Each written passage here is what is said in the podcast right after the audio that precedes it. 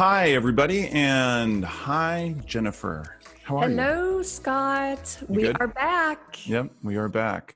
and we are back to talk about the next step in the presentation development process. We talked about defining your core message in the last episode.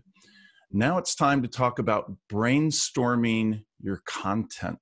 Yes, the ideas to support the core message.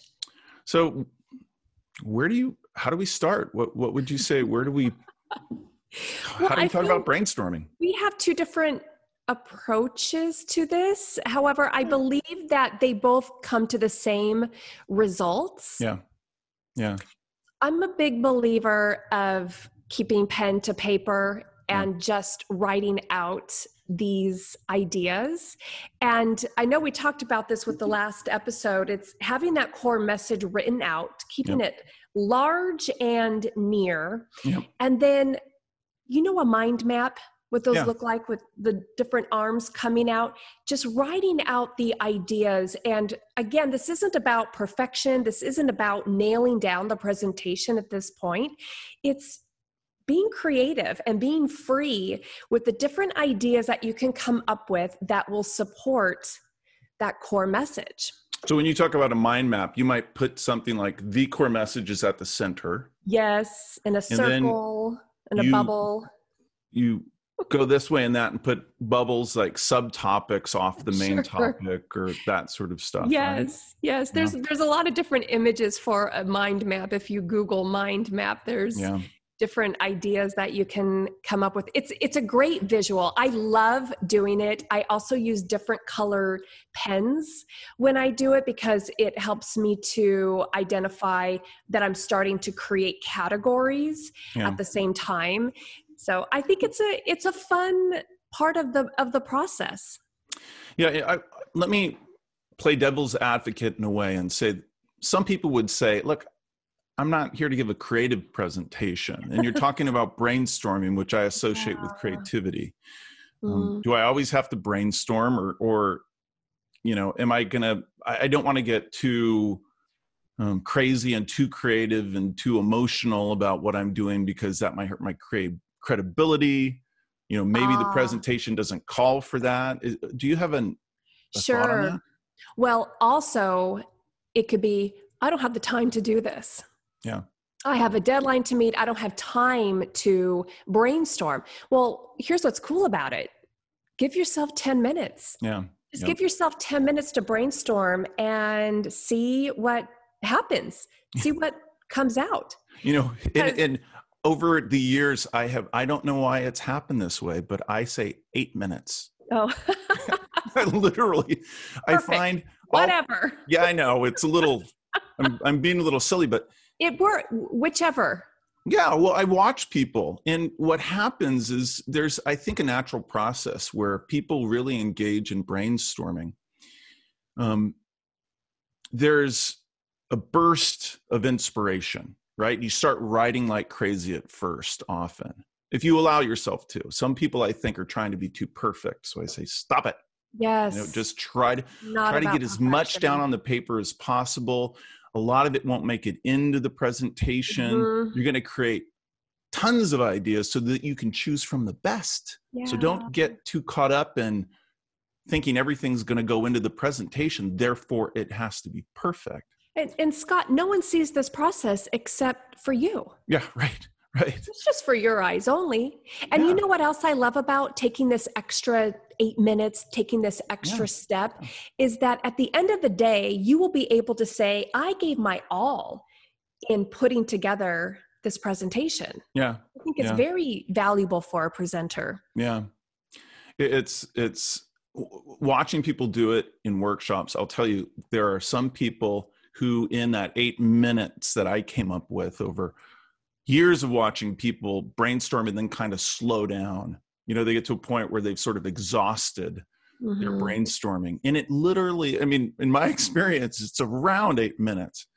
Um, some people have produced fifty ideas we use little post-it note. I know I use little post-it notes in my workshop. I you do can, too. You can write it out in a in a word processing document too. You can just Mhm. write bursts of sentences and and just double return between each idea and try to fill two and a half or three pages with all these little ideas. Yeah. It's the same concept, but a different medium. You're in a, a word processor, but um, the idea is to collect as many ideas as possible. And I do get people who produce 50, but I also get people who produce like 10.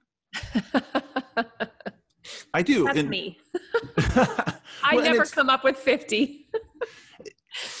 w- w- do you have an i do you have a way of encouraging people to let go a little more like how do we get out of that I do. I do. It's we have to get out of our comfort zone. We Yeah. we tend to want to present with what we are comfortable with. yeah And that may not give your audience what they need. So if we Yeah. oh and Scott, here's the deal. These these steps that we're talking through, if we don't if if a presenter doesn't typically do these steps, this is going to feel uncomfortable at first. So we Yeah. will need to push ourselves out of that our typical habit of how we create presentations and try something new. yeah yeah What I also and- love about this process, the the brainstorming piece, and this is I feel this is valuable for the folks who say, I don't have time to do this. Well, actually, you're you're you're accomplishing two goals. You're brainstorming ideas and you're also you are building the content for your slides. We haven't created the slides yet. However, this brainstorming is going to transfer into becoming the slides. yeah So you really are accomplishing two goals at once. yeah and you you've got to remember that behind the brainstorming the purpose of brainstorming is to stand out I mean, to be memorable if we don't um, really force our minds to be creative to try and get our minds to go out there and think about some of the more expect, unexpected ideas that we might present then we are probably going to present something that's pretty predictable Yes. um, yes. And I think that's the magic of all this. Once is. you have a goal and a core message, and you really let those things keep you, you know, sort of within the boundaries of what you're going to do. But you've got to really push your imagination so that when you present, people are going to go, well, that was different. That was refreshing. That was memorable. What's also the magic behind all of this is that most presenters they don't follow these steps. They Yeah. don't think about the audience, creating the goal, creating the core message, and brainstorming. They don't do this process. So by doing this process, your presentation is already going to stand out Yeah. amongst the others. Yeah, yeah. I, I, find that that's one of the main reasons I'm asked to come in and work with the team is so that they have a confident process, process that they can say that this is something as a team we can all speak the same language about how we create presentations. We um, we can all have a process that we know is tried and true and that works. And this does. This really does. It takes Oh, a little bit of self discipline, like you said, Mhm. especially when it's Mhm. new.